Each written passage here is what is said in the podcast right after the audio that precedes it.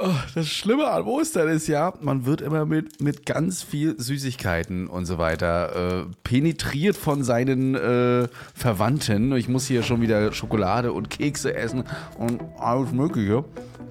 Und ähm, das Gute ist, wir nehmen heute tatsächlich am Sonntag auf. Das heißt, ihr hört einen zwei oder drei Stunden alten Podcast gerade mal. Ne? Also Wenn ihr direkt aktuell. hört, ja. Wenn, wenn ihr direkt hört. Wenn nicht, dann ähm, Hört ihr einfach nur einen Podcast. Genau, hört ihr einfach nur einen Podcast, der an Ostern gemacht wurde. Und während ich den Keks aufkaue, machen wir erstmal das Intro und gucken mal, was so zu, vor Ostern passiert ist. Bis gleich. Bis gleich. Ever catch yourself eating the same flavorless dinner three days in a row?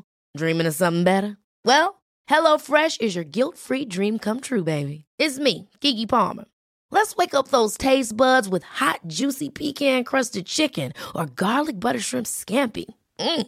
Hello Fresh. Stop dreaming of all the delicious possibilities and dig in at HelloFresh.com. Let's get this dinner party started.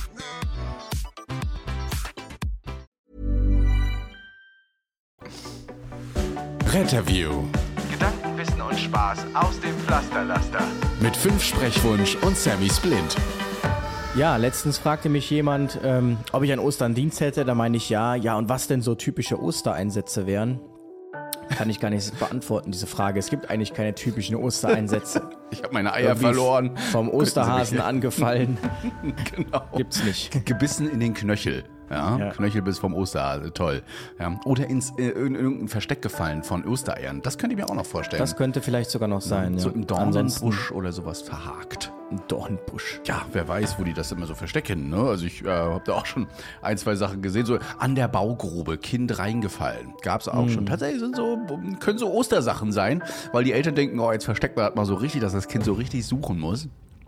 Und dann äh, wird es nie wieder gesehen. Sehr schade dann eigentlich, wenn sowas passieren sollte.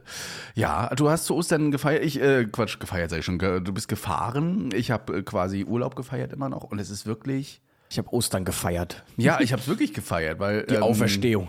das, was ich gefeiert habe, ist, dass noch kein einziger Anruf aus meiner Wache kam, von wegen, ob ich im Urlaub nicht mal Einspringen könnte. einspringen könnte oder so. Das ist, das ist ungewöhnlich.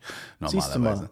Ne? So ändern sich äh, die Zeiten. Ja, Wo also- sich die Zeiten auch ändern, ist in Berlin. Da wird es jetzt nämlich so wie in Rostock es mal war. Habe ich gehört Ja.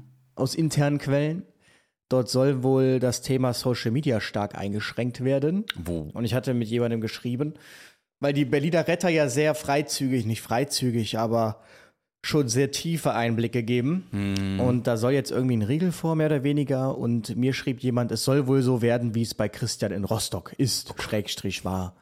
Ja. Also Also man kann das ja nicht, oh, ich habe hier gekleckert mit die absolute Diktatur quasi. Keks. Ja, naja, also man darf das jetzt nicht auf Rostock beziehen. Es geht ja jetzt eher Ja, um in meiner Organisation, weil in Rostock sind wir doch relativ jetzt frei. Ja, ich wollte gerade sagen, stimmt. Die, ne? die Feuerwehr, die ist ja da richtig hinterher. Ne? Ja, äh, nicht nur die, auch die Kollegen, also mit ihrem eigenen Accounts. Nicht nur die, der offizielle Account der Feuerwehr, der Mhm. sich sehr gut macht, finde ich jetzt. Ähm, aber, aber so die eigenen Kollegen, die das dann auch noch machen dürfen, da, da geht das zurzeit. Ne? Es ist halt wirklich, aber man achtet trotzdem drauf. Ne? Also es, es gab schon Absprachen mit den Leuten, was sie machen dürfen, was nicht. Das finde ich ja eben gut. Ne? Wenn man Ja. dann sagt, hey Freunde, so weit, aber nicht mehr. Ne? Äh, ich weiß nicht, wie es in Berlin war. Ob die da gesagt haben, ja, macht mal alle, mal gucken, was da passiert. Offiziell ist da wohl auch noch nichts draußen. Mhm. Ähm, aber ich hatte jetzt nur bei dem Mike Stelly zum Beispiel den Post gesehen, wo er sagte, dass es jetzt in Zukunft Einschränkungen geben Er wird. trennt auf, ne? Irgendwie auf Genau. Privat- und äh, beruflichen Und- Account, ja. Hm. Genau. Und ähm, ja, jetzt habe ich in ähm, den dann mal einen gefragt, Mhm. ganz konkret, was denn da so geplant ist. Und er sagte, ähm, er hätte noch gehofft, dass mein Gespräch mit der Innensenatorin was Positives bewirkt hätte. Ich hatte die ja getroffen in Berlin und sie, die Frau Spranger, ist ja sehr positiv dem Ganzen aufgeschlossen, Social Media. Ja. Und das ist aber wieder so ein Beispiel dafür, dass man im Rettungsdienst ja wieder nur die Extreme kennt. Man kennt immer nur Verbot oder absolute Erlaubnis und keine Grauzone. Ich meine, man kann das ja auch auf einem Level halten. Also man kann ja mal sagen, was einem stört und dann ähm, kann man das ja trotzdem zulassen, weil äh, letztlich entsteht der Feuerwehr da ja ein großer Vorteil draus, ne? Weil viele Leute dann diesen Beruf, der wird ja auch cool dargestellt. Ja, auf jeden Fall. Und da passiert ja auch viel in Berlin. Das muss man ja einfach Ja. mal sagen. Und die Leute wollen ja auch informiert werden, wenn man mal wirklich in andere Länder guckt. Also ich, nicht Bundesländer, sondern Länder, die ja teilweise daraus berichten. Ähm, die haben da ja auch keine Hemmung. Die Leute werden auch aufgeklärt. Es hat ja nicht den Charakter immer nur der Sensationslustbefriedigung, sondern eher der, ähm, der Aufklärung. Ja, und darum Ja. geht es ja auch. Und ob es die Leute jetzt in der Presse lesen, ja, ähm, oder da manchmal eben von, dem, von einer Einsatzkraft, die doch vielleicht ein bisschen mehr Ahnung hat, da trotzdem aufpassen muss, was sie erzählen sollte, ähm, fände ich das gar nicht, finde ich das gar nicht so schlecht. Mal die andere Seite auch zu sehen, nicht immer nur diese, diese, diese offizielle Presseseite, die ja doch manchmal sehr dramaturgisch ist. Muss man auch Ja. sagen. Ne? Genau. Das ist immer sehr schade, aber gut, da gibt es dann in dieser Entscheidungsebene wahrscheinlich auch diese Kompetenzverlustprobleme, darüber reden wir ja heute auch nochmal, ne? ähm, dass da einer sagt, ja, nee, das äh, will ich nicht, also Schluss. Hier gab es ein Problem, Schluss. Ne? Schluss. Wurde tatsächlich in Rossa auch ganz viel gefahren. Mittlerweile ist man da auch eher auf einem, ja, also es geht jetzt so auch nicht, aber wir können das ja anders machen. Ja, so Gott muss, es Dank. auch, so muss es auch sein. Wie gesagt, also meine Meinung ist ja ganz klar dazu, wer auf Social Media nicht zu sehen ist, den gibt es nicht, zumindest zukünftig. Hm. Und die Entscheidungsträger von morgen sind alle auf Social Media. Ja. Und ähm, den größten Fehler, den man eigentlich machen kann, ist als alter weiser Mann nicht zu erkennen, dass man ein alter weiser Mann ist, beziehungsweise weißer Mann, weil wenn man weise wäre, wie sagt man so schön, der Dumme denkt, er sei weise, nur der Weise weiß, dass er dumm ist, Shakespeare. Oh mein Und ja. Euer, Und- euer Wissensgeschenk heute von Louis Ja. zu Ostern. Ja, aber so ist es. Ähm, wenn man, man muss schon die Kompetenz haben, für sich selbst zu erkennen, okay, ich habe davon keine Ahnung, also lasse ich das am besten die Leute machen, die davon Ahnung haben. Und man muss ja sagen, das Einfachste ist ja, sich einfach nur die, die, die Kommentare durchzulesen oder die Followerzahlen sich anzuschauen. Und dann sieht man ja, da ist extrem viel Zuspruch, so ein Account wächst. Also scheint das ja auf positive Resonanz zu stoßen. Also muss ich mich vielleicht hinterfragen, ob ich mit meiner Einzelmeinung gerade verkehrt bin, wenn 20.000 Leute das gut finden. Das nur mal so das ist ja dann mal das Schöne. Das sind so, so drei Bedenkenträger und die entscheiden dann einfach, dass das, was eine Million Leute gut finden, einfach schlecht ist. muss Und- gerade so ein bisschen schmunzeln deswegen, weil ähm, ich überlege, ob ich, ich, ich, jetzt, ich erzähle es mal. Also ich hatte ja diese, diese vielen Gespräche bezüglich meiner Social Media Aktivität und in diesen Gesprächen, die äh, mit gewissen Entscheidungsträgern oder auch Helfern äh, geführt wurden, kam so oft der Satz vor, ich kenne mich da ja mit nicht aus mit Social Media, aber das sollte man vielleicht doch mal und so weiter. Da dachte ich so, naja, wenn, wenn du dich nicht auskennst, dann, dann rede doch mal mit mir, dann mach doch mal einfach, komm doch mal einen Tag mit oder was auch immer oder wir quatschen mal drüber. Ich zeig dir das. Vielleicht magst du es ja auch, vielleicht postest du ja vielleicht auch die eine oder likest irgendwas, aber dann zeige ich dir, wie es funktioniert und dann können wir uns darüber unterhalten. Aber nee, es wird dann immer nur, wie du schon sagst, on oder off, ne? Entweder ja oder nein. So, und das, das fand ich mir so schade, dieser Satz und dann angeführt, nee, wir machen das trotzdem nicht. Also ich kenne mich damit nicht aus, deswegen lass mit. Aber was ich deswegen äh, cool fand, mich hat kürzlich, ich weiß gar nicht, ob ich das erzählt habe, eine Hilfsorganisation äh, kontaktiert, eines sehr großen ähm, Verbandes, eines Landesverbandes. Ich sage jetzt aber nicht, welche hier. Und ähm, dort wurde ich kommen- äh, konsultiert, weil man äh, einen Influencer bei sich in den Reihen hat und man jetzt für die Redmobil plant, dass der auch da am Stand sein wird. Und man war sich aber nicht sicher, ob die privaten Aktivitäten mit dem, ähm, äh, mit dem, mit dem, ob das nicht, das, halt, genau, ob das nicht dem, der Hilfsorganisation schaden könnte. Kollidiert. Ja. So, weil da, und das war das Lustige, weil da irgendwer mal irgendwas gesehen hat. Und ähm, das war jetzt nichts, äh, überhaupt gar nichts Verwerfliches. Und man muss ja auch sagen, wenn Leute damit ein Problem hätten, hätte die Person ja schon einen Shitstorm bekommen. Hatte sie ja nicht. Und deshalb habe ich auch gesagt, da meint, wollte man quasi, dass ich nochmal meinen Senf dazugebe. Und ähm, dann meinte ich, also ich sehe da überhaupt gar keine Probleme. Und dann hat man das tatsächlich auch äh, vom, vom verworfen. Aber genau das ist das Problem, dass da irgendwelche Bedenkenträger immer um die Ecke kommen, Ja. ähm, die dann meinen, sie müssen jetzt hier äh, quasi den Lebenslauf einmal auf links drehen. Bedenken finde ich ja auch nicht schlecht. Na, also mal irgendwas kritisch hinterfragen ist ja auch nicht schlecht. Ne? Aber Ja. dann, dann muss man aber auch zu Kompromissen bereit sein oder auch mal dann wieder wegkommen von seiner Antipathie, wenn man merkt, okay, hey, wir haben das jetzt reflektiert und ähm, jetzt finde ich das doch gar nicht so schlecht. Es gibt zwar das eine oder andere. Also bei uns hat man das ja auch viel gehabt. Du kennst es ja, du bist ja leider deswegen rausgegangen. Bei uns hat man jetzt gesagt, hey, wir machen jetzt einen Vertrag mit dir, ähm, aber du hast, kriegst einen Social Media Guide von uns an die Hand über sechs Seiten oder sieben Seiten, wo aber ganz klar definiert drinne steht, hey, das kannst du machen und das finden wir nicht so gut. Oder wenn du deine Meinung kundtust, so wie jetzt im Podcast steht übrigens auch mit drin, wenn ich da meine Meinung über meinen Arbeitgeber kundtue, dann möchte ich das bitte immer mit ansagen, dass es meine Meinung ist, ne, von ne, mir aus, nicht von den Johannitern aus und äh, dann ist das auch in Ordnung. Ne? Wenn ich natürlich Johanniterkleidung anhabe, dann muss ich ein bisschen anders agieren. Ne? Sobald ich meinen Arbeitgeber trage oder meine Hilfsorganisation, muss ich mich mit dem Leitbild auskennen, muss ich wissen, was die wollen und möchten. Das ist wie mit jedem privaten Anbieter auch oder mit jedem Unternehmen. Ne? Also da möchte man auch nicht, dass man, wenn man keine Ahnung von McDonald's jetzt ist, äh, dass man da plötzlich einen Burger von Burger King in der Hand hält. Da muss ich aber auch sagen, äh, Props, weil da scheinst du jetzt der Erste zu sein, bei dem man das geschafft hat, quasi eine äh, ein sich trennen müssen zu umgehen. Weil bis dato ist es bei jedem immer nur darauf hinausgelaufen, entweder die Person hat sich voll distanziert oder ist halt gegangen. Und da scheinst du jetzt tatsächlich der Erste sein, der äh, zu sein, wo man das äh, umschiffen kann. Ja, ist aber so, dass ich das aus meiner Vergangenheit aus einer anderen Hilfsorganisation schon kenne und da viel gekämpft habe. Ist auch viel, äh, es ist aber auch viel Nervenschmalz, alles, alles weggegangen. Viele Nervenzellen schon kaputt gegangen dadurch. Dass Der richtig, der Nervenschmalz. Das Nervenschmalz. Kennt ihr das nicht? Nein. ähm, Hirnschmalz wollte ich eigentlich sagen, aber es ist viel, äh, viel kaputt, viel Resignation schon gewesen, wo du dachtest so, nee, ich mache das jetzt auch wie Louis und ich habe jetzt keinen Bock mehr drauf. Ich habe schon viel Gespräche mit meinen Kollegen gehabt und äh, mit Freundinnen und Freunden und gesagt, hey Leute, es geht nicht, sorry, ich finde das so schade, was hier eigentlich abgeht und man müsste das doch und man muss doch mit denen reden und mh. Jetzt hat man eine Lösung gefunden. Ich bin mal gespannt, wie es weiterhin läuft. Bisher bin ich erstmal äh, soweit zufrieden, dass ich mit der Abteilung jetzt arbeiten darf und äh, mal gucken, wie es weiterhin läuft. Ja. Ja, so muss es sein. Gucken wir mal raus in die ganze Welt und zwar gestern, also Samstag, der, ich glaube, der, der 8. April, ja, waren, sind die letzten ähm, Bestimmungen bezüglich Corona gefallen. Das heißt, Maske müsst ihr jetzt nicht mehr in Praxen, Kliniken und Pflegeeinrichtungen tragen, aber ihr könnt es natürlich immer noch. Und ihr wisst ja, wir plädieren ja immer noch auf den Gesundheitsgedanken und den Verantwortungsgedanken an euch. Ähm, wenn, man's, wenn man meint, man ist erkrankt oder ähnliches oder möchte sich irgendwo schützen, dann bitte immer ran. Bei mir ist es zum Beispiel so, dass ich in einigen Pflegeheimen immer gerne mal nachfrage oder schon vorsorglich eine Maske trage, nicht nur zum Schutze der Bewohner, sondern auch meinem Schutz, weil Norovirus und KKG gehen gerade wieder gut um, auch in Pflegeheimen und ähm, gerade mit Demenzerkrankten, die waschen sich ab und zu mal nicht die Hände, die geben sich das dann und dann ist so eine Verbreitung schnell mal da.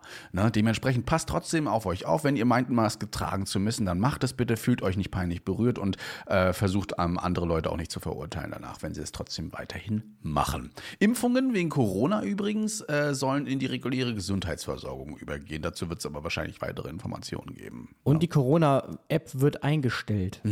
Ja. Ne, also Pandemie bedingt, äh, also ich finde es auf jeden Fall spannend. Wir reden ja nachher nochmal über in dem Hauptthema über ein ganz, ganz spezielles Verfahren, was wohl zur Pandemiezeit auch benutzt wurde. Äh, das ein oder andere Mal. Und der Louis hat das mal ganz gut ausgearbeitet, damals in seinem Studium und in seinem großen Hefter gekramt. Äh, erst dachte ich so, wow, was für ein Titel wieder. Den habe ich mir aber nicht ausgedacht. Ja, ja. Das, ich war meine Aufgabenstellung.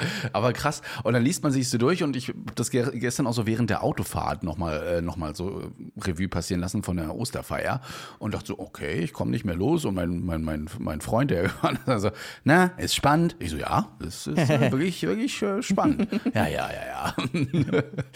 Ihr neuer Rettungsdienst. Genau. Ja, ansonsten, äh, wird gibt noch? Äh, ich habe nur gehört, in Leipzig hat man jetzt gesagt, hey, also wir haben mehr Einsätze und wir müssen unsere RTWs erhöhen. Da erhöht man jetzt die RTW-Zahl um 5 ne, auf 35. Fand ich auch mal spannend, aber erst so ab Mitte 24. Also keine Sorge, noch, morgen steht noch kein RTW vor der Tür. Ne? Wenn ihr es 2024 hört, diesen Podcast, dann könnt Die Frage ist ja immer, ob man sie auch besetzt bekommt. Aber das ja. ist die andere Sache. Aber man verteilt wenigstens gerecht an alle und, äh, Unternehmen, die da unterwegs sind. Also DRK, ASB, Falk und den Transport Ost und West GmbH. ja, ne? das habe ich auch gesehen. Die sind äh, da auch gut mit dabei und es wurde halt ein Gutachten gemacht bezüglich der Leistungsfähigkeit. Und dabei kam dann raus, wir müssen da mal was machen in Leipzig. Ja, also ab, ab 24 könnt ihr damit rechnen, dass vielleicht der ein oder andere RTW doch mal schneller bei euch ist, wenn ihr ein Notfall seid. Ja. Und Herrlich. ansonsten, das fand ich relativ, das hatte mir jemand geschickt, ähm, das hatte auch der S&K-Verlag getitelt, und zwar gab es ein gerichtliches Urteil, und zwar gab es einen Fall, wo eine Rettungsdienstbesatzung zu einem Patienten im Wald alarmiert wurde und dann sind die vor einer Schranke zum Stehen gekommen und ähm, dann äh, hat man sich dazu entschieden, das Auto stehen zu lassen, die Sachen zu nehmen und zu dem Patienten zu gehen. Und der hatte oder war eine Reanimation und ist dann letztlich verstorben. Und die Anklage lautet quasi, wenn man die Schranke aufgebrochen hätte, dann ähm, wäre man schneller dort gewesen, hätte man den Tod vermeiden können.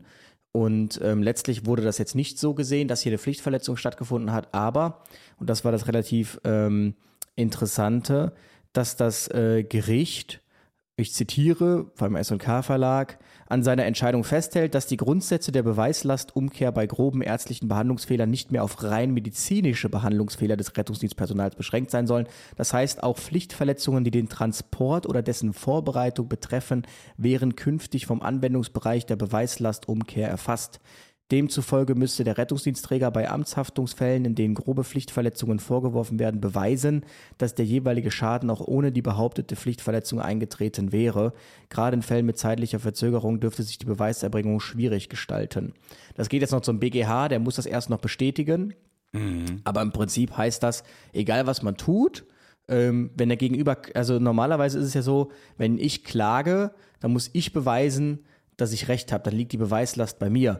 Es ist, war bis dato so in wirklich ähm, in so medizinischen Fällen, da ist diese Beweislastumkehr. Das bedeutet, wenn jemand verstorben ist und ich klage an, da muss nicht ich beweisen, dass der nicht verstorben wäre, sondern der Arzt muss beweisen, dass der nicht verstorben wäre. Das ist die Beweislastumkehr.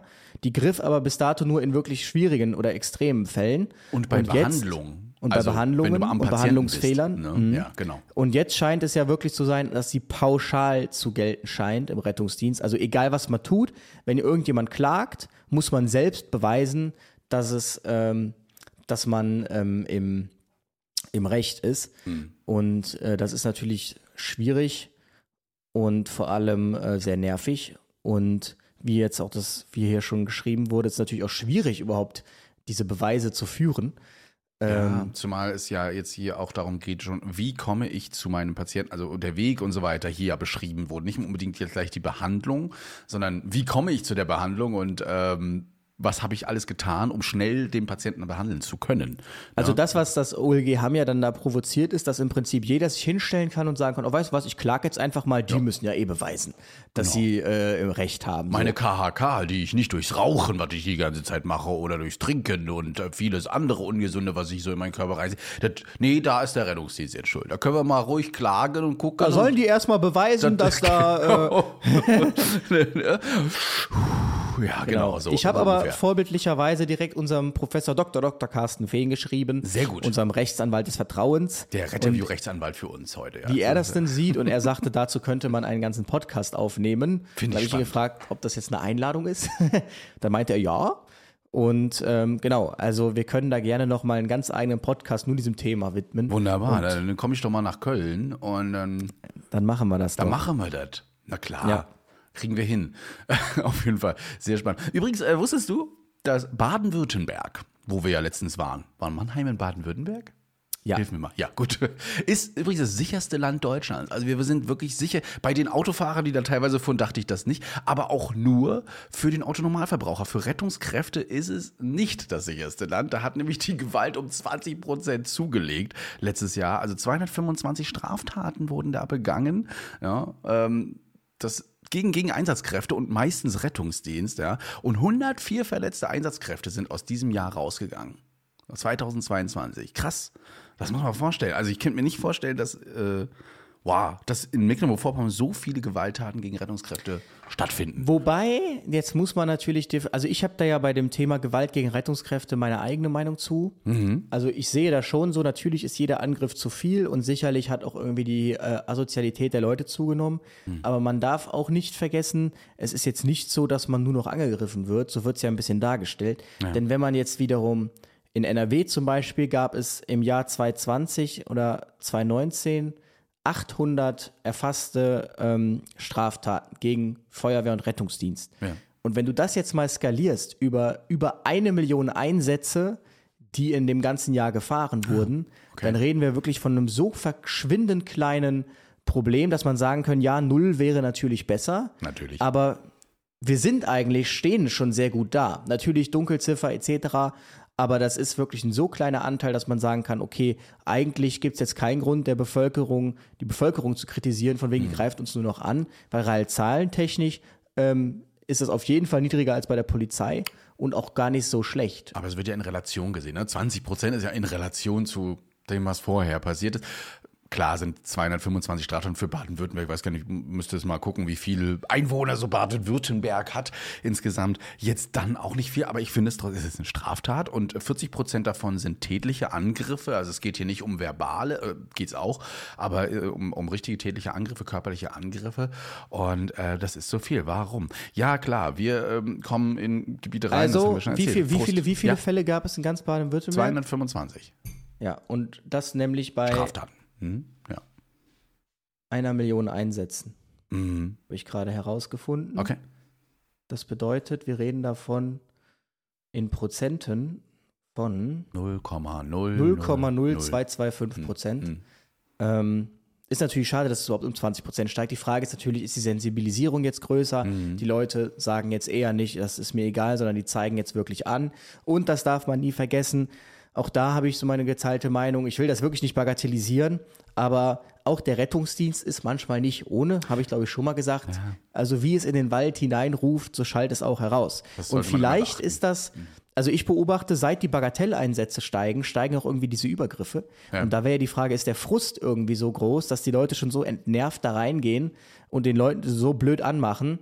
Ja. Natürlich ist es dann immer noch keine, keine Argument zu sagen, ich hau dem jetzt eine, ähm, dem Uniformierten. Niemals. Ne? Aber trotzdem, also ich übe mich auch immer in Zurückhaltung. Ich habe gar keinen Bock auf dieses Palaver. Ich habe da einfach keinen Bock drauf, sage ich dir ganz ehrlich. Ja. Naja, also wie gesagt, wenn man, wie du sagst, wie man es rüberbringt. Ne? Ich diskutiere schon mal gern, aber diskutieren heißt nicht bei mir, ja, also das reicht jetzt hier auch, das ist natürlich kein Rettungsdiensteinsatz, sondern, also ich kann ihr Problem verstehen, ich ver verstehe, dass sie Schmerzen haben, das auch schon über mehrere Wochen und ihnen das jetzt reicht, aber der Rettungsdienst ist ja für akute Fälle da, also für uns eigentlich nicht das Aufgabengebiet, wenn sie das verstehen. Ne? Es ist immer dieses Belehrende. Genau, und dann, fra- man setzt sich dann auch gerne hin, versucht das dann auf die Art, man lernt die Menschen ja kurz mal kennen und weiß dann auch, wie man vielleicht mit denen umgehen sollte. Es gibt aber auch einige, die werden dann aufbrausen und dann muss man das versuchen zu deeskalieren. Äh, manche, ja, bei manchen ist es dann halt leider so, dass sie dann ähm, ausrasten ne? und ähm, vielleicht dann auch mal zuschlagen und das sollte nicht sein. Ähm, wie gesagt, aber auch da Deeskalation Immer die erste Regel. Also passt bitte auf euch auf, wenn es eskaliert, geht raus aus der Wohnung, aus dem Einsatzgebiet, aus dem Notfallort äh, und ruft euch die Kollegen, Kolleginnen dazu, ne, wenn es gar nicht mehr geht. Yes. Gut. Gut, das äh, dazu zum, aber ansonsten ist es das sicherste Land äh, Deutschlands, also da, herrlich. Ja, super. Habt ihr toll gemacht. Woran das Christian hat ein neues Mischpult es und muss das jetzt ich muss, ich, Der Applaus, der muss sein, ja. Genau. Hallo, muss ich ganz so aufnehmen. Ja, alle applaudieren alle. So, also das äh, in diese Richtung. Ansonsten haben wir äh, eine ganz tolle E-Mail bekommen, ähm, zwei sogar, die dafür sorgen, dass man hier kurz mal wieder die Kategorie aufmachen kann. Es kommt drauf an. Ja, ne, da fragt uns nämlich die, die Inga. Das ist übrigens kein Pad jetzt hier, das habe ich selbst so eingespielt. Ich finde das nur witzig. Aber da können wir einfach nur wieder mit Es kommt drauf antworten. Luis, mal gucken, vielleicht hast du auch eine andere Antwort als es kommt drauf an. Ähm, und zwar fragt die Inga, äh, die zwölf Jahre alt ist und äh, gerade mit unserem Podcast angefangen hat, mittendrin. Könntet ihr mal eine Folge machen, in der wir Abkürzungen erklären? Hatten wir schon, ne? Kommt auf die Abkürzung an. Kommt auf die Abkürzung an, aber ansonsten hatten wir es schon. Ähm, muss man für die Ausbildung gut in Biologie sein? Kommt jetzt auch drauf an. kommt darauf an, ob der Arbeitgeber drauf guckt. Ne? Muss man in Bio eine 2 haben? Ist ja eigentlich das Gleiche, ist die dritte Frage, aber kommt halt auch drauf an, ne? was man dann machen möchte. Äh, kann man als Kind schon einen Erste-Hilfe-Kurs machen und würde das danach in die Ausbildung reinzählen? Nee. nee, gut. Also in die Ausbildung würde es nicht reinzählen. Mhm. Aber man hat sicherlich ein bisschen Vorwissen, aber trotzdem jetzt nicht ausreichend. Ja. Muss man für den Führerschein der Klasse C1 haben oder einen Führerschein für PKWs? Für den Rettungsdienst? Also man muss auf jeden Fall einen B-Pkw haben. Und äh, wenn man einen Rettungswagen fahren will, zumeist auch ein C1. ja, und sie hat auch eine Frage zu unserem Podcast, nämlich äh, wann diese immer erscheinen. Sonntags, sofern wir das Sonntags, nicht aber es kommt drauf an, ob wir Ja. Dienst haben, ja. Genau. Genau. Dann äh, hat sie gesagt, oh, ich habe ich, ich hab noch ein paar mehr. Äh, siebtens, kann man im vorderen Bereich, also da, wo das Lenkrad ist, auch Lebensmittel, Süßigkeiten für die Schicht haben im Rettungsdienst. Schokorosinen und sowas mag sie gerne. Ich habe mal gehört, offiziell darf man es nicht, aber die meisten haben es trotzdem. Ja, ne? kommt auf den Kollegen an, ob er einen verpfeift. Ja, äh, kann man trotz ehemaliger psychischer Probleme im Rettungsdienst arbeiten? Ähm, das klar kann man das, wenn der Betriebsarzt einen nicht ausschließt. Genau. ne? Die Frage ist, ob man das sollte. Ne? Aber ähm, da muss man dann mit seinem Psychologen mal drüber sprechen. Und äh, letzte Frage, es gibt ja ein RTW und ein KTW. Der RTW ist ja der Rettungswagen, der KTW der Krankentransportwagen. Kann der RTW auch Kranke transportieren, wofür eigentlich KTW gerufen werden sollte? Ja, und Beste leider viel, Frage zu, eigentlich. leider, leider viel zu oft. Leider viel zu oft. Ja, also äh, das drauf an, es kommt, es kommt immer vieles einfach drauf an. Ne? Aber das wäre jetzt mein neues Argument. Nee, wir sind der Rettungswagen. Wir können keine kranken Leute transportieren, weil sie nicht. sind krank. Sie müssen nicht gerettet werden. Das klappt nicht, sorry. Und nicht in Not. Ne? Wir brauchen, brauchen keine Rettung, genau. Ja, das äh, dazu. Wir haben äh, gleich die Pause erreicht. Vorher gab es natürlich auch ein wenig ähm, Reaktion auf unseren Bayern. Unsere Bayern-Mails, unsere Matrix und dergleichen. Aber ich habe da jetzt nur ein oder zwei E-Mails rausgesammelt und zwar eine Person, die anonym bleiben möchte. Ich weiß nicht, also da ist in Bayern scheinbar sehr viel anonym, weil wir kriegen ganz häufig Mails mit "Hm, Lass das mal anonym, ich komme aus Bayern, nicht so gut. Ja, sonst kommt es vom ärztlichen Leiter oder so. Da schreibt die Person, ähm, dass Notarzt Notsan Azubi aus dem Mordor der deutschen Rettungsdienstlandschaft ist. Ja, genau. Schön. Und er fährt in der Stadt eben, wo äh, das ganze Drama mit einem ärztlichen Leiter wohl stattfand, ne, mit der Anlage und so weiter. Landshut. Mhm. Genau. Ähm, also seine Gedanken zu der Matrix. Als erstes muss man festhalten, dass die Therapie nach Paragraph 2a auf eigene Verantwortung des Notsans läuft und die ärztlichen Leiter in Bayern nur Empfehlungen aussprechen können, an die sich der Notsan nicht halten muss.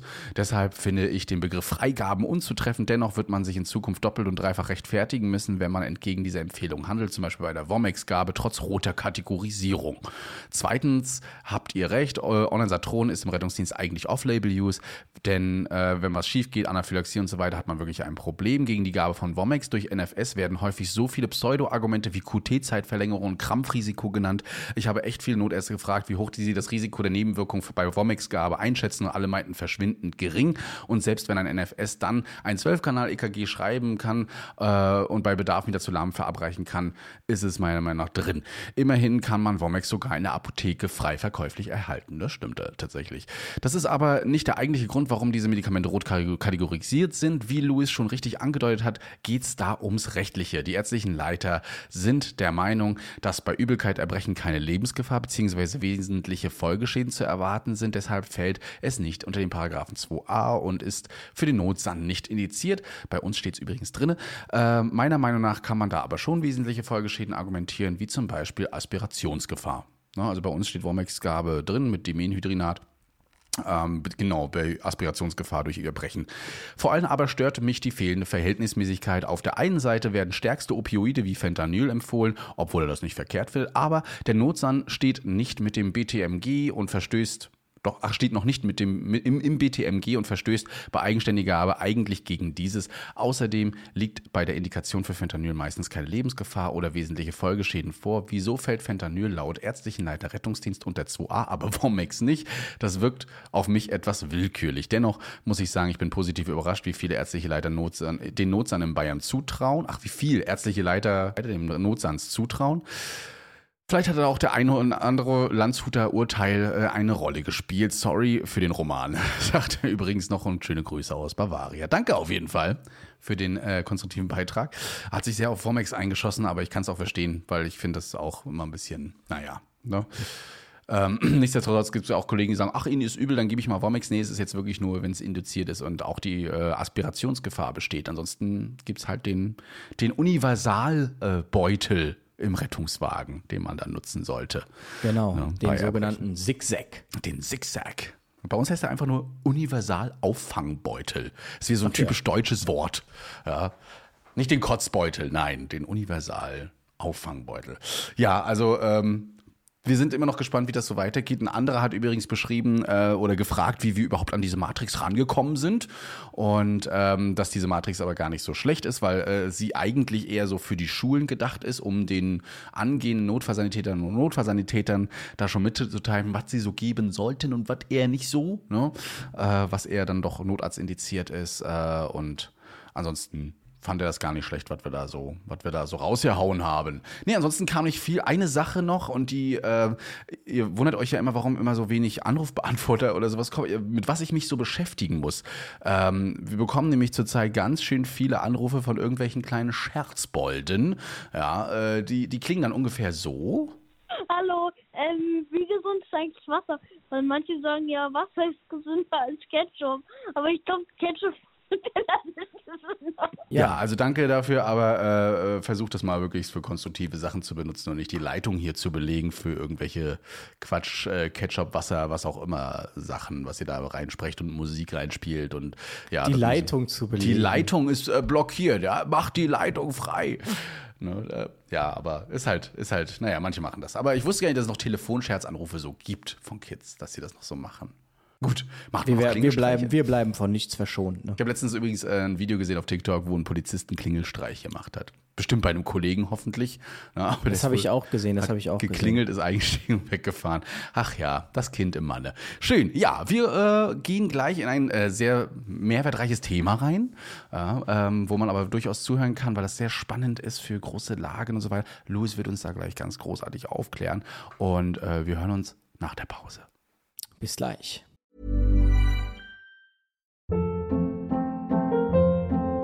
Hold up. What was that? Boring. No flavor. That was as bad as those leftovers you ate all week. Kiki Palmer here, and it's time to say hello to something fresh and guilt-free. Hello Fresh. Jazz up dinner with pecan-crusted chicken or garlic butter shrimp scampi. Now that's music to my mouth. Hello Fresh. Let's get this dinner party started. Discover all the delicious possibilities at hellofresh.com.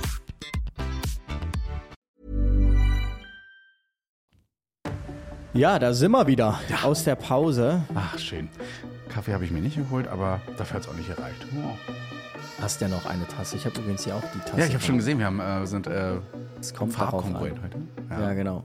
Glaub, was, haben- was hast du drin? Rot gehabt? Rot und blau, ne? Ein Paket? Ich weiß es noch. Ich habe bis jetzt erst eine ausgepackt. Achso, okay, ja. Der andere ist rot. Ich war ganz verwundert von diesem schönen Aufkleberchen mit alles druckbar. Ja, ja. Mit dem das zugeklebt ist. Da war ich echt Ja, beeindruckt. also was, was, da, was da manchmal ankommt, ich, wir kriegen ja ab und zu mal Fotos und so weiter ähm, von, von Paketen, wie die da ankommen. Ähm, und dann habe ich mal von, mit, mit einem Mitarbeiter von DPD, aber auch von DHL und Hermes gesprochen, wie, wie das so läuft. Echt, die spielen da manchmal Fußball mit. Ne? Und dann sehen unsere, unsere eckigen Pakete, die ja schon echt, wo die Tassen schon geschützt sind, sehen rund aus. Alle Ecken rund, teilweise sogar ein, ein zwei aufgerissen.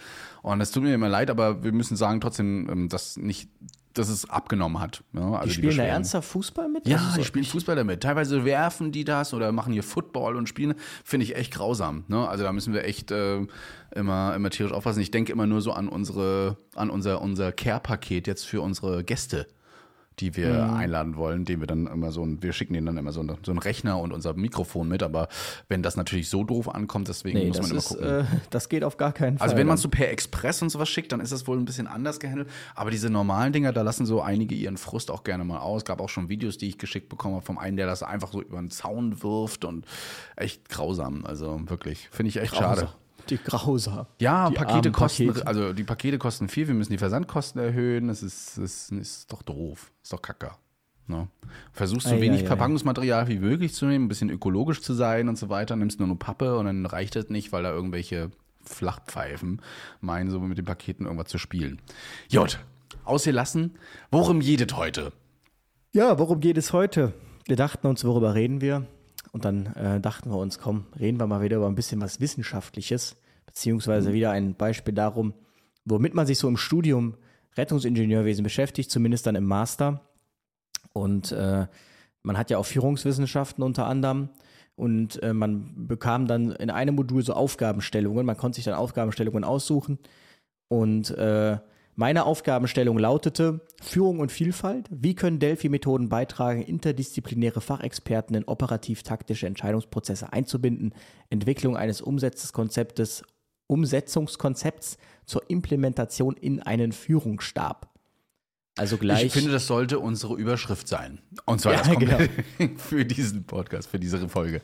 Ja. Ja, also eine sehr ausführliche Aufgabenstellung. Also zum einen muss man jetzt herausfinden, was sind eigentlich Delphi-Methoden. Ja. Zum anderen, ähm, wie, was sind operativ-taktische Entscheidungsprozesse. Und ähm, da so muss man das so ein bisschen ausklamüsern an diese Aufgabenstellung und dann ein Umsetzungskonzept entwickeln, um eben so Delphi-Methoden ähm, in, als Entscheidungshilfe in einen Führungsstab zu implementieren. Das bedeutet, man muss auch erstmal wissen, wie so ein Führungsstab eigentlich aufgebaut ist. Ist so ein Delphi habt ihr wahrscheinlich schon mal gehört, oder? So aus dem, das Orakel von Delphi, ne, mit dem Schwert, ich teile das Kind. Nein, nein, tun Sie es nicht. Zumindest wer Assassin's Creed Odyssey gespielt hat, Oh ja, ähm, der kennt Delphi. Und ähm, genau, erklärt man das. Ich hatte das früher im Geschichtsunterricht, nicht in Assassin's Creed, aber tolles Spiel. ja, aber das ist, ähm, genau, deshalb ist das, heißt es Delphi, weil Delphi war damals ein Orakel, ich glaube im 8. Jahrhundert, in der griechischen Mythologie.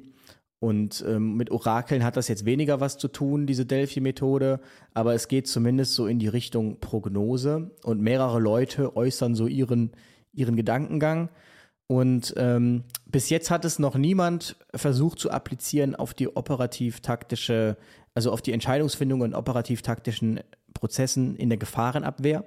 Es gab mal ähm, im Rahmen einer Doktorarbeit äh, eine Untersuchung, und zwar am Beispiel einer vermissten Suche des Technischen Hilfswerks, hat man mal ähm, geschaut, ob sich da zur Verbesserung des Workflow-Managements Delphi-Methoden eignen könnten. Und es wurde als Möglichkeit aufgezeigt, allerdings nicht der Thinking Out Loud-Methode vorgezogen und so nicht angewendet. Allerdings, ähm, so in Studien sind Delphi-Methoden eigentlich relativ verbreitet. Also jetzt während der Corona-Pandemie gab es auch einige Delphi-Studien ähm, zur Entwicklung und zu den Auswirkungen der Corona-Pandemie. Und ähm, genau, darüber kann man heute sprechen oder kann man heute mal sprechen, denn relativ interessant ist ja, deshalb auch Thinking Out Loud-Methode in Führungsstäben, das ist belegt durch Quellen, beobachtet man teilweise Fehler, die ausgelöst werden durch subjektives Kompetenzempfinden. Und ähm, das ist dann dieses klassische Feuerwehrphänomen. Also man traut sich vielleicht nicht laut zu denken, weil man denkt, okay, das ist irgendwie so eine abstrakte Idee. Nachher äh, denken die alle, was bin ich für ein Doof. Ja. Und ähm, andererseits auch natürlich dieses Feuerwehrmann-mäßige, nein, äh, du redest mir jetzt hier nicht in mein Ding rein und aus Prinzip. So diese klassischen Prinzipdiskussionen. Ah ja. Wie dieser Kompetenzverlust, wie wir ihn vorhin schon mal kurz Genau. erwähnt haben. Ja, das ist immer, immer grausam. Wenn, Und deshalb kann man eben diese Delphi-Methoden eventuell verwenden, um das so ein bisschen die Stabsarbeit zu verbessern. Aber das erste Mal, dass diese Delphi-Methode wirklich angewandt wurde, war ähm, 1950 durch die United States Air Force. Wie so oft das Militär wieder Vorreiter Sehr oft. Sowas. Sehr oft, sehr oft. Und ähm, damals ähm, hatten sieben Leute, ein Expertengremium bestehend aus sieben Leuten, die Aufgabe, sich in die Lage eines sowjetischen Strategieplaners zu versetzen. Und sie sollten ein industrielles, der sollte ein industri industrielles Ziel in den USA finden. Und die Aufgabe war es, die Anzahl benötigter Kernwaffen zu schätzen, um die Munitionsproduktion in den USA um einen definierten Wert zu reduzieren. Und ähm, jetzt heutzutage würde man das vielleicht einem Computer zuführen. Damals gab es noch keine Computer, die solche Rechen- und Simulationsmodelle leisten konnten. War auch zu teuer. Deshalb hat man sieben Leute genommen, einen Ökonomen, einen Systemanalysten, einen Elektroingenieur, Spezialisten für physische Vulnerabilität. Und somit hatte man das interdisziplinär. Ja. Und jetzt hatte jeder ähm, diese Fragestellung zugeschickt bekommen und keiner, also man durfte alles machen, aber man durfte nicht mit anderen sprechen. Das hatte jetzt keine geheimdienstlichen Gründe, sondern damit soll eben die Unabhängigkeit der Entscheidungsfindung gewährleistet sein. Und dann haben die Leute so geschätzt, der erste hat irgendwie geschätzt 5000, der andere hat geschätzt 50, ein anderer hat geschätzt 600, der nächste hat geschätzt 100, 200, 300, 400, also breit gemischt. Und man hatte äh, am Anfang eine Varianz von 1670, also extrem große Standardabweichung ähm, und äh, einen Mittelwert von 975, also relativ breite Antworten. Und ähm, die Aufgabe war es eben jetzt, da einen, äh, einen Konsens zu finden, was denn jetzt aus aller Sicht zuverlässig oder wahrscheinlich eintreten wird. Und deshalb hat man dann diese Ergebnisse gesammelt in der ersten Fragerunde und denen das dann nochmal geschickt, die Frage. Allerdings jetzt mit den Ergebnissen der vor der anderen Leute. Das bedeutet, ich habe vorher 5000 geschätzt und bekam jetzt in der zweiten Runde, eine Woche später, nochmal diese Frage und ich sehe aber, was haben die anderen geschätzt. Und dann kann ich mir darüber Gedanken machen, okay, der hat jetzt nur 200, hm, ja gut, vielleicht lag ich da doch ein bisschen falsch. Und das hat man dann über vier, fünf Wochen so gemacht. Und am Ende hatte man tatsächlich dann einen Kanal, wenn man da sich die Ergebnisse so plottet, dann sieht man von ganz weiten, breiten Antwortspektren ist das zugelaufen, sodass man am Ende einen Mittelwert hatte von 261 und nur noch eine Standardabweichung von 73. Am, Ende, am Anfang war die ja über 1000, die Standardabweichung. 1600 oder so, ne? Ja, genau. Und ähm, das war im Prinzip dann der Ursprung der Delphi-Methode, dass man so einen verlässlichen Expertenkonsens erzielt. Und ähm, da gibt es verschiedene Schritte die man da abarbeiten kann und verschiedene Formen von Delphis. Mhm. Ähm, wichtig ist, man muss ähm, nicht einen perfekten Konsens erzielen, man kann auch einen Fast-Konsens erzielen. Das bedeutet, äh, ich muss mich halt für mich einigen, was ist für meine Fragestellung ein vertretbarer Konsens. Ja. Und es gibt verschiedene Formen. Zum einen die Ideenaggregation, das wäre ein Typ 1 Delphi. Da könnte man im Prinzip, ähm, man hat eine Fragestellung und jetzt kann jeder seine Ideen dazu zu äußern und dann sieht man die Ideen der anderen und dann kann man seine Ideen nochmal anpassen, einfach um Ideen zu sammeln, so eine Art Brainstorming. Mhm. Ähm, dann gibt es die exakte Prognose. Das hat man gemacht mal eine Zeit lang, um den wöchentlichen, äh, die wöchentliche Preisentwicklung in Obstanbaugebieten zu prognostizieren. Und da waren die tatsächlich auch sehr genau. Da durften die Experten dann immer sagen, was sie glauben, was wird nächste Woche der Preis sein. Ähm, und Typ 3 wäre zum Beispiel, dass man Ansichten qualifiziert und ermittelt. Ähm, und Typ 4, also zum Beispiel jetzt im Rahmen von Covid war das äh, die Auswirkungen und Folgen der Pandemie auf einen konkreten Sachverhalt. Mhm. Und da gibt es dann, kann ich ihm erstmal schreiben, was ich glaube. In der zweiten Runde sehe ich dann die Antworten der anderen. Dann kann ich denken, ja gut, der hat recht, vielleicht war meine Meinung doch nicht so richtig. Und dann passe ich das nochmal an und so hat man dann irgendwann einen Konsens.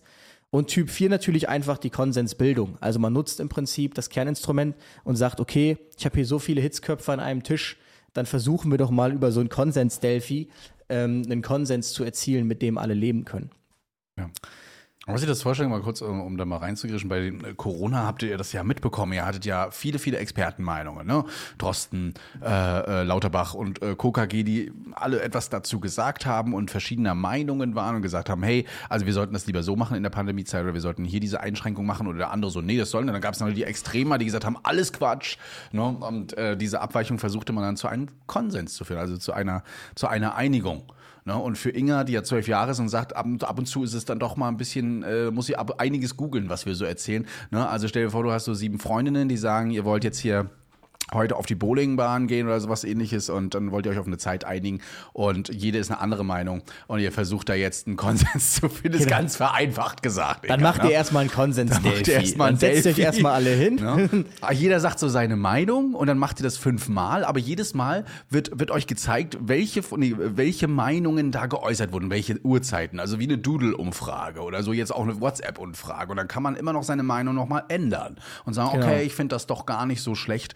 Ne? Liebe Inga, also das ist, äh, das ist so, was mit Delphi im Groben gemeint ist. Ja. Richtig. Nur auf großen Ebenen und ähm, wo es um deine Gesundheit auch manchmal ging. Und, und, so. Wissenschaft und Wissenschaftlichkeit. Ja, auf jeden Fall. Kritik gibt es natürlich auch daran, weil man auch sagt, okay, dass diese Konsensbildung ist ein Druck zur Konvergenz. Das bedeutet, okay, ich habe zwar einen Konsens, aber vielleicht war diese eine Meinung am Anfang ja auch die richtige. Und dann hat er sich runterkorrigiert. Und natürlich, ähm, dass natürlich auch Fachexperten irren können. Und da ist re relativ ein schönes Beispiel, ein Zitat ähm, aus einer Marktforschungsstudie ähm, der Daimler Motorengesellschaft aus dem Jahr 1901. Die weltweite Nachfrage nach Kraftfahrzeugen wird eine Million nicht überschreiten, allein schon aus Mangel an verfügbaren Chauffeuren. Weil man immer sich hat fahren lassen damals. Bei Daimler, mit Daimler lässt man sich fahren, ne? natürlich.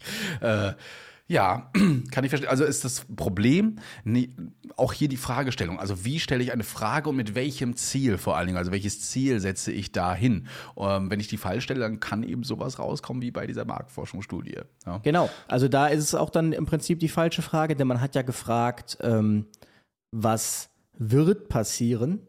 Und da kam dann eben diese Falschprognose. Ja. Man könnte aber fragen, was soll passieren? Und hätte man jetzt gefragt, was soll passieren, dann hätte natürlich ein Automobilkonzern gesagt, jeder auf der Welt hat ein Auto, bestenfalls zwei. Und das wäre die richtige Prognose gewesen. Ja. Das bedeutet, man kann ähm, das Design auch so gestalten, dass im Prinzip das Delphi voll den Bach runtergeht oder halt voll durch die Decke geht. Ja. Da gibt es auch sogenannte Self-Fulfilling und Self-Destroying Prophecies. Das bedeutet jetzt zum Beispiel Thema Klimawandel. Ich mache einen Experten-Delphi und am Ende kommt raus, jeder sagt, also wenn wir jetzt nicht das und das, das machen, dann geht die Welt unter. Und ähm, dann machen wir das alles und die Welt geht nicht unter. Dann war das Delphi ja formal falsch, die Prognose. Es ist eine selbstzerstörende Prognose gewesen. Ähm, obwohl natürlich, weil natürlich darauf eine Reaktion folgte. Das sind so, so Kleinigkeiten. Da gibt es auch diesen Pygmalion-Effekt, wo man Grundschülern ähm, gesagt hat, wer diesen Test gut sch schaffen wird, der wird zu den Besten gehören. Und dann hat, hat man aber gar nicht dieses Test ausgewertet, sondern man hat einfach per Zufall das zugewiesen. Und lustigerweise, die Schüler, die Schüler jetzt besser, nicht ne? das beste Ergebnis hatten, waren trotzdem die Besten, einfach nur weil sie das gesagt bekommen haben. Ja. Das sind dann so self-fulfilling Prophecies. Und jetzt ist natürlich die große Frage, wie kann man das in operativ-taktische Entscheidungsprozesse einbinden? Jetzt muss man natürlich erstmal definieren, was ist operativ-taktisch. Ähm, in der Betriebswirtschaft gibt es operativ-taktisches und strategisches Management. Das sind verschiedene Ebenen, eben je nachdem, wie weit man in die Zukunft blickt. Zum Beispiel operatives Management wäre jetzt akut. Taktisches Management, wie agieren wir die nächsten ein bis drei Jahre? Und strategisches Management obliegt dem Vorstand dann meistens, wie wollen wir in zehn Jahren dastehen? Das äh, hat natürlich aber wenig mit der ähm, Gefahrenabwehr zu tun, denn ähm, die Gefahrenabwehr kennt weder operativ noch taktisch, die kennt nur operativ-taktisch. Und das ist eben ganz klar definiert in der Feuerwehrdienstvorschrift 100, die Bibel eines jeden Feuerwehrmannes. Die ist auch schon uralt, wurde, glaube ich, auch seitdem nicht mehr überarbeitet. Und ähm, operativ-taktische Maßnahmen werden hier eben durch die operativ-taktische Komponente, also die Einsatzleitung beziehungsweise einen Führungsstab durchgeführt. Und operativ-taktische Maßnahmen enthalten klassischerweise Aufgaben wie die Abschnittsbildung, das Ordnen von Raum und Zeit und das Bilden eines Einsatzschwerpunktes. Ja, ähm, das ist, was operativ-taktisch in der FWDV 100, in der Feuerwehrdienstvorschrift 100 meint. Das bedeutet im Prinzip, wenn man es jetzt mal lapidar sagt, der Einsatzleiter, der zum Einsatz kommt und jetzt quasi guckt, dass dieses Feuer gelöscht wird. All diese Maßnahmen sind operativ-taktische Maßnahmen. Genau.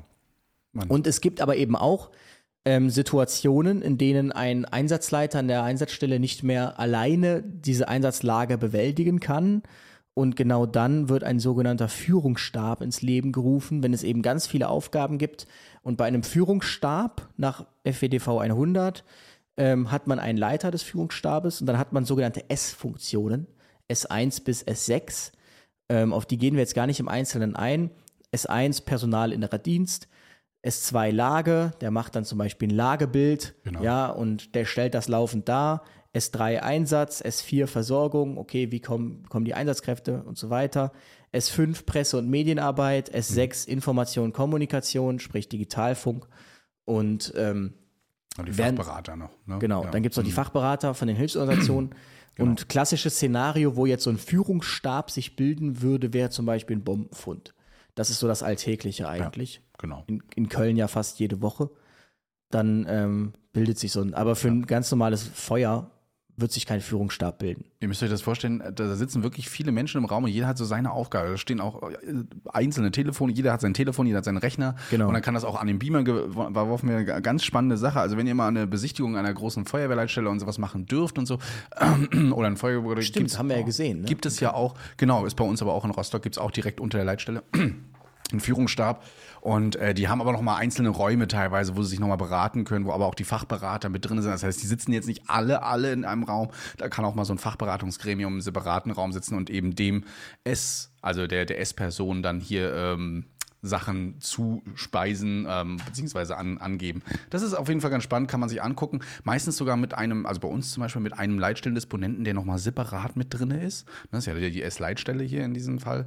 Und äh, der hier nochmal so ein bisschen erzählt, was gerade so über den Funk läuft, wie äh, man Interessant. da weitergeht. Also Weil wirklich, Leitstelle ist ja eigentlich ein Führungsinstrument nach FEDV 100. ja, aber wir haben da nochmal einen separaten drinne, wofür auch immer das mal gedacht war. Ne? Deswegen kann man sich auf jeden Fall mal angucken. Vielleicht habt ihr ja mal die Möglichkeit, ähm, da mal reinzuschnuppern. Ist auf jeden Fall spannend. Und da kommen jetzt genügend Leute mit Fachexpertise dazu, wo man sowas hätte anwenden können. Ja, beziehungsweise es geht ja jetzt hier um das Interdisziplinäre und man hat ja da die Fachberater, die bringen ja diese Interdisziplinarität rein. Und die Frage ist ja jetzt quasi, wie kann ich die Entscheidungsfindung verbessern, indem ich solche Delphi-Methoden in so einen Führungsstab reinbringe. Und da muss man natürlich erstmal sagen, okay, man kann jetzt nicht für jede Lage so eine Delphi äh, einberufen. Also erstmal gibt es Lagen wie eine Bombenentschärfung zum Beispiel, die laufen von selbst, da brauchst du jetzt kein Expertengremium. Und ähm, was jetzt zum Beispiel eine relativ gute Lage gewesen wäre, wäre die Corona-Pandemie. Dort gab es ja wirklich ständige Führungsstäbe, ähm, die die ganze Zeit geguckt haben mit Intensivkapazitäten etc. pp. Jetzt haben wir Personalausfälle durch Infektionen. Was können wir machen? Ähm, wie isolieren wir die Wachen am besten? Wie entwerfen wir den Einsatzplan? Und ähm, hier wiederum ist eine Lage oder wäre eine Lage ja ausreichend komplex gewesen, dass man sich da Expertenmeinungen reinholt. Und ähm, ich hatte dann jetzt letztlich definiert, wie eine Gefahrenlage sein muss, damit man so ein Delphi machen könnte. Ähm, eine Entscheidung, die nicht unmittelbar herbeigeführt werden muss. Das bedeutet jetzt, wenn ich jetzt vor dem Feuer stehe, dann äh, werde ich natürlich jetzt nicht erstmal sagen, Leute, nee, nee, baut erstmal nichts auf. Äh, wir fragen jetzt erstmal kurz sieben Fachexperten ähm, in sieben Fragerunden, ob wir jetzt wirklich den Erstangriff von vorne machen oder von hinten. Und für diese Befragung haben wir hier nochmal ein extra Expertenteam dabei, die diese Befragung mitunter durchführt, weil die braucht man nämlich auch dafür, die das Genau. Ganze auswerten. Das heißt, das ist natürlich äh, ein Zeitbedarf, der ja auch mit diesem Delphi einhergeht und der Auswertung, also mindestens 24 Stunden muss so eine Gefahrenlage absehbar funktionieren, habe ich jetzt definiert. Ähm, es muss Fragestellungen oder es müssen Fragestellungen entstehen, für die tatsächlich interdisziplinäre Fachexpertise benötigt wird. Also bei einer Bombenentschärfung würde ich jetzt mal fraglich dahinstellen, dass da bei so einer Standardbombe so viel Fachexpertise von extern gebraucht wird, weil eigentlich weiß die Feuerwehr, wie sie das abarbeiten muss.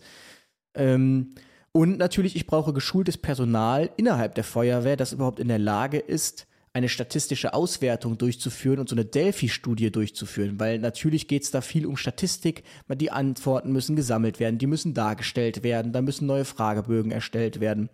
Und am Ende des Tages brauche ich eben auch Experten. Und ähm, hinsichtlich der Gruppengröße gibt es jetzt kein, kein Maximum, aber es gibt ein Minimum. Man sagt, drei Experten äh, sind auf jeden Fall zu wenig. Das bedeutet, ich habe das dann genannt, ähm, komplexe Gefahrenlage.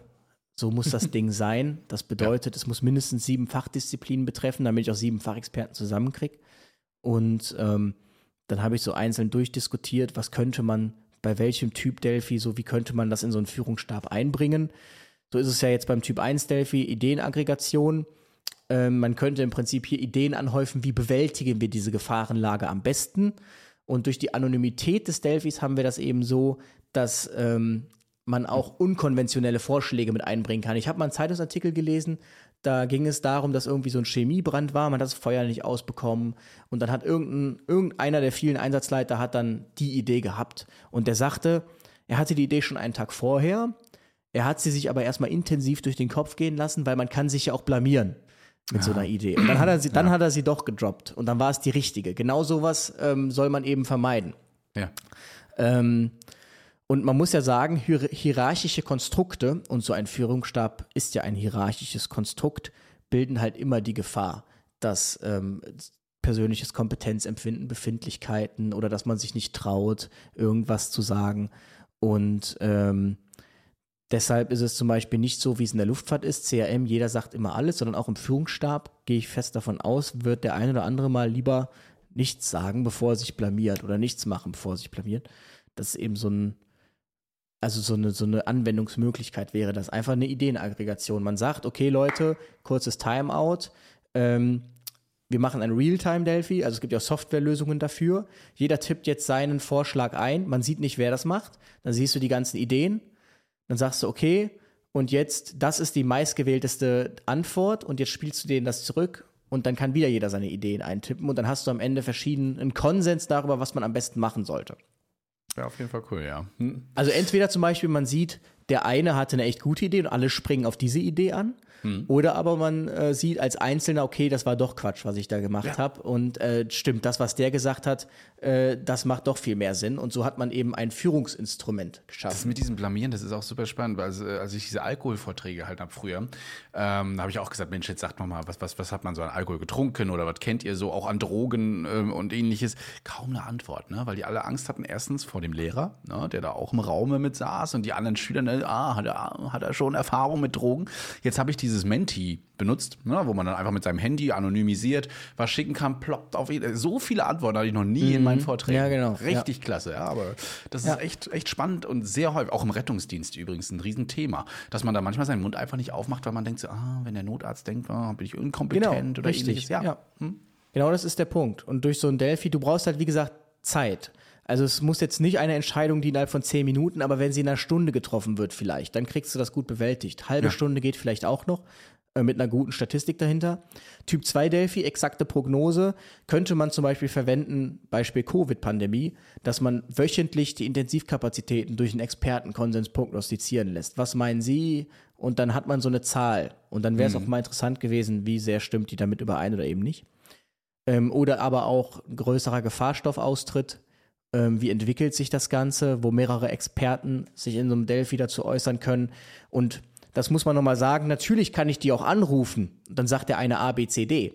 Aber hier ist wirklich für den Einsatzleiter der große Vorteil oder für den, der die Entscheidung trifft, dass er ein Ergebnis bekommt als Konsens aus vielen. Also er hört sich nicht zehn Meinungen an und überlegt sich dann, das liegt irgendwo in der Mitte die Wahrheit, sondern er bekommt direkt ein Ergebnis als Endausgabe. Er muss sich den Rest, ja, Prozess mhm. dazwischen gar Genau. nicht anschauen. Ja. Typ 3 Delphi, Ansichten-Evaluation, ähm, ist schwierig umzusetzen. Man könnte zum Beispiel während einer Pandemielage die Fragestellung formulieren lassen, inwiefern die Pandemie zur Schwächung der Brandschutz- und Rettungskapazitäten führen wird. Ähm, Ist so ein eher sehr, sehr langweiliges Delphi, muss ich sagen. Und das Typ 4 Delphi, Konsens Delphi, wiederum sehr interessant, eben wenn man hat, der S1 sagt, so geht's auf gar keinen Fall. Und der S-Sowie sagt, doch, so muss es gemacht werden. Und man hat wirklich so extrem, Extreme und muss die jetzt zusammenbringen, vielleicht auch ähm, beim Thema Dienstplanmodell für die nächsten Wochen, dass man dann sagt, okay, wir machen jetzt mal ein Konsens Delphi und schauen dann, was ist für alle das Beste. ja. Genau. Und die Bundeswehr macht das übrigens schon. Die haben nämlich extra eine Software dafür. Dieses Realtime Delphi, ein Echtzeit Delphi.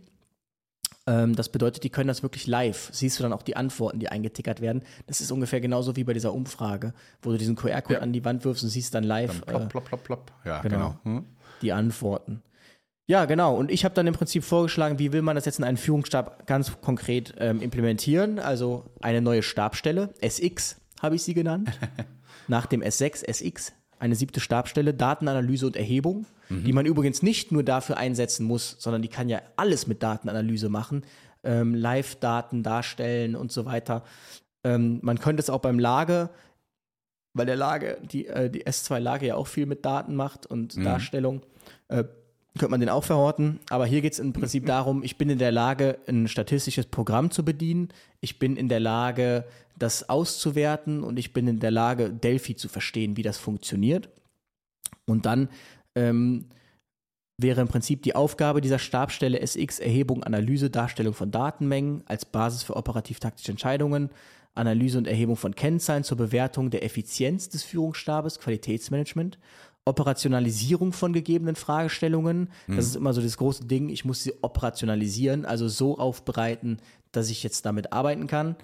Ähm, und die Durchführung und Auswertung von Delphi-Befragungen. Damit geht einher, ich muss eine Expertenkartei erstellen. Also ich brauche Experten, die ich im Notfall abrufen kann. Ich kann mir nicht erst überlegen, wenn die Lage da ist, wen könnte ich Wen könnte man anrufen, anrufen, ja. sondern man muss im Vorfeld die ganze Zeit eigentlich sich damit beschäftigen, Experten zu aggregieren, die natürlich auch anzuschreiben, wären sie im Falle eines Falles, würden sie als Experte zur Verfügung stehen. Und welche Fachbereiche brauche ich auch mal? Genau. Welche könnten dann nötig sein, ne? Genau. Und dann Da kann man im Prinzip ja einfach mal vergangene Gefahrenanlagen durchscreenen und sich überlegen, wer hätte da alles irgendwas zu sagen können.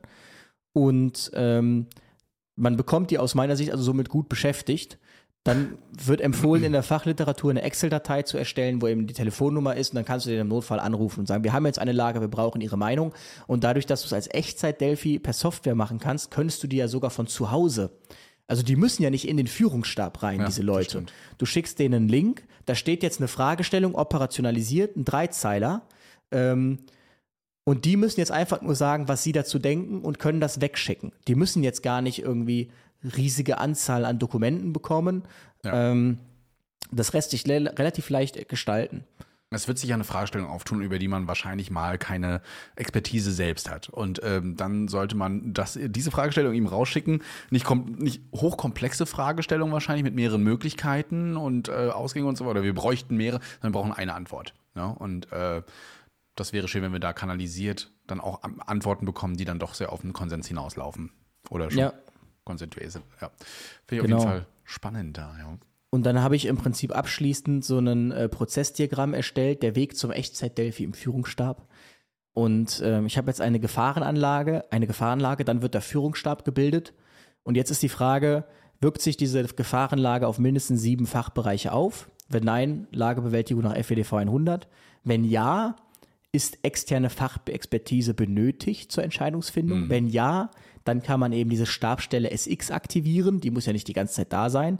Die bekommt dann eine Lageeinweisung und recherchiert dann im Adresspool nach geeigneten Fachexperten, schreibt diese Fachexperten an, sammelt die Rückmeldungen, operationalisiert die Fragestellung und erstellt dann eben das Echtzeit-Delphi als Basis dann für den Einsatzleiter als, Führungsexperi ähm, als, als Führungsinstrument.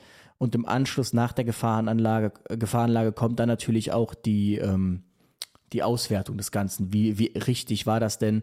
Wie gut waren wir? Hat uns das was gebracht oder war das doch nur unnötig?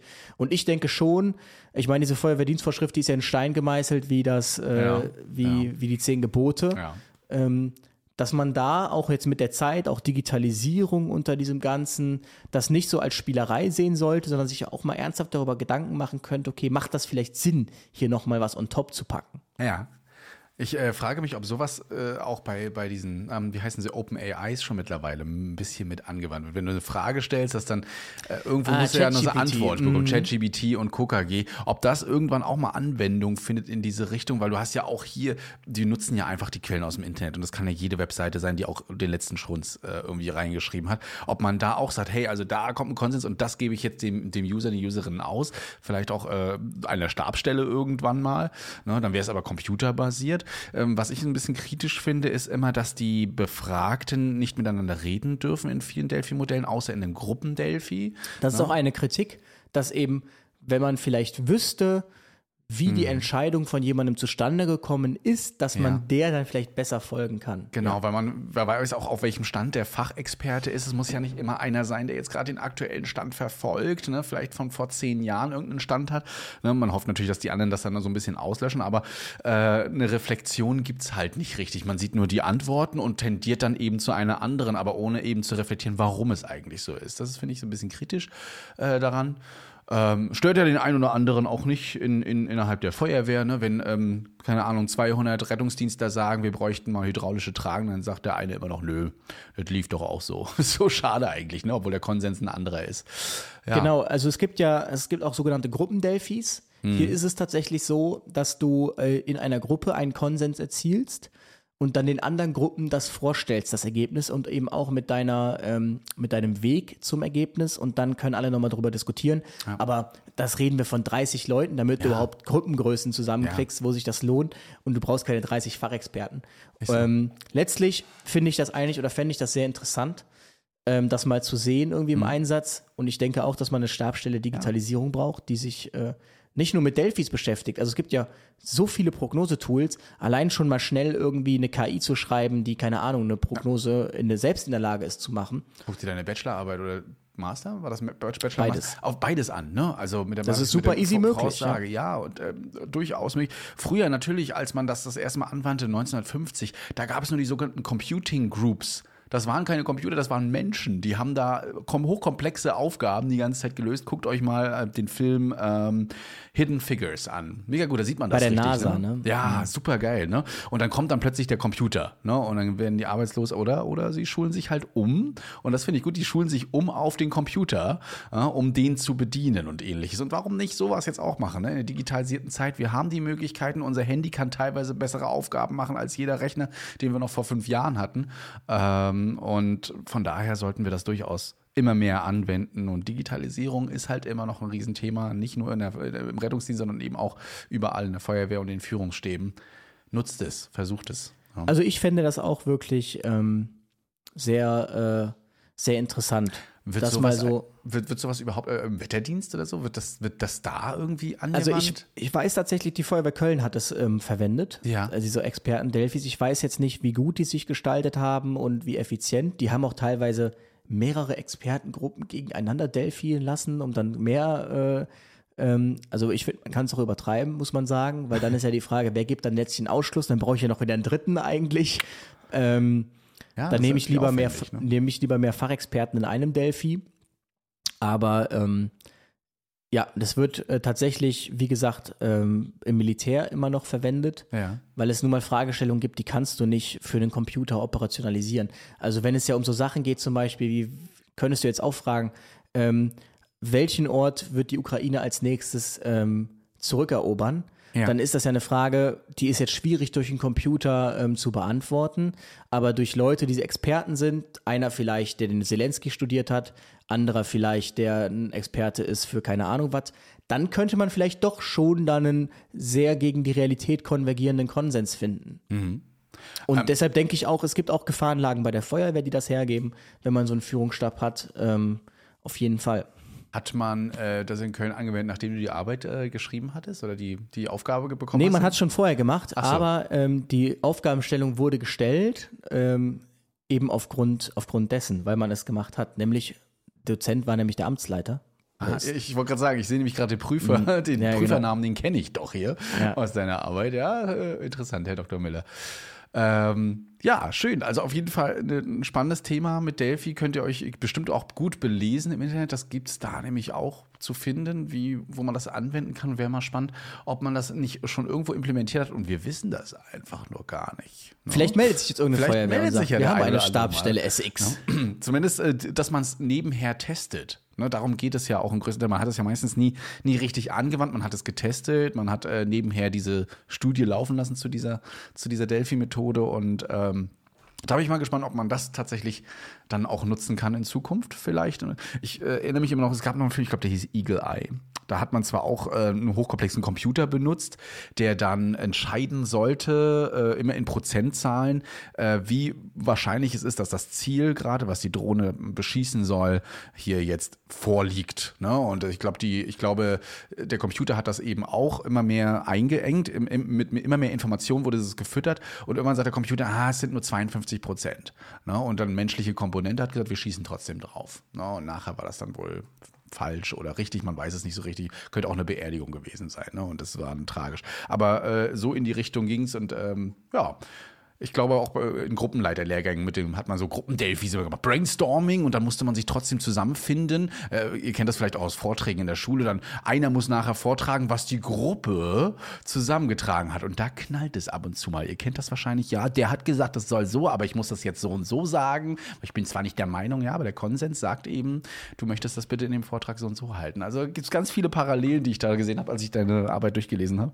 Äh, fand ich ganz spannend und das auf so einer auf so einer Ebene dann eben auch Anwendung findet. Ihr seht also, Schule ist nicht immer umsonst, ne? Nee, Die bringen, bringen manche Sachen schon echt Sinn. Ja, die Momente hat man aber erst, wenn man da so immer erwachsen Wenn man ins wird, ins. Arbeitsleben kommt und dann denkt so, ach fuck, das hat der da eigentlich gemeint damit. Ja. Ne?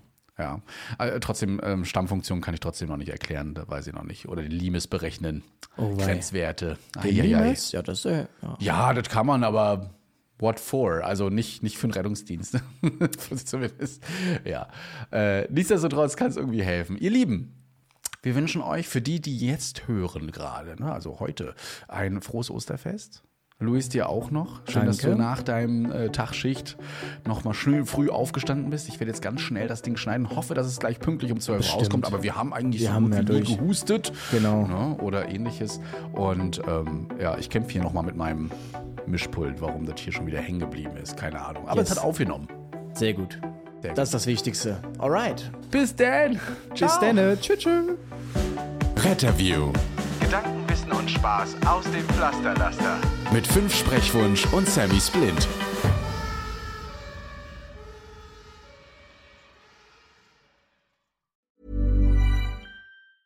Ever catch yourself eating the same flavorless dinner three days in a row?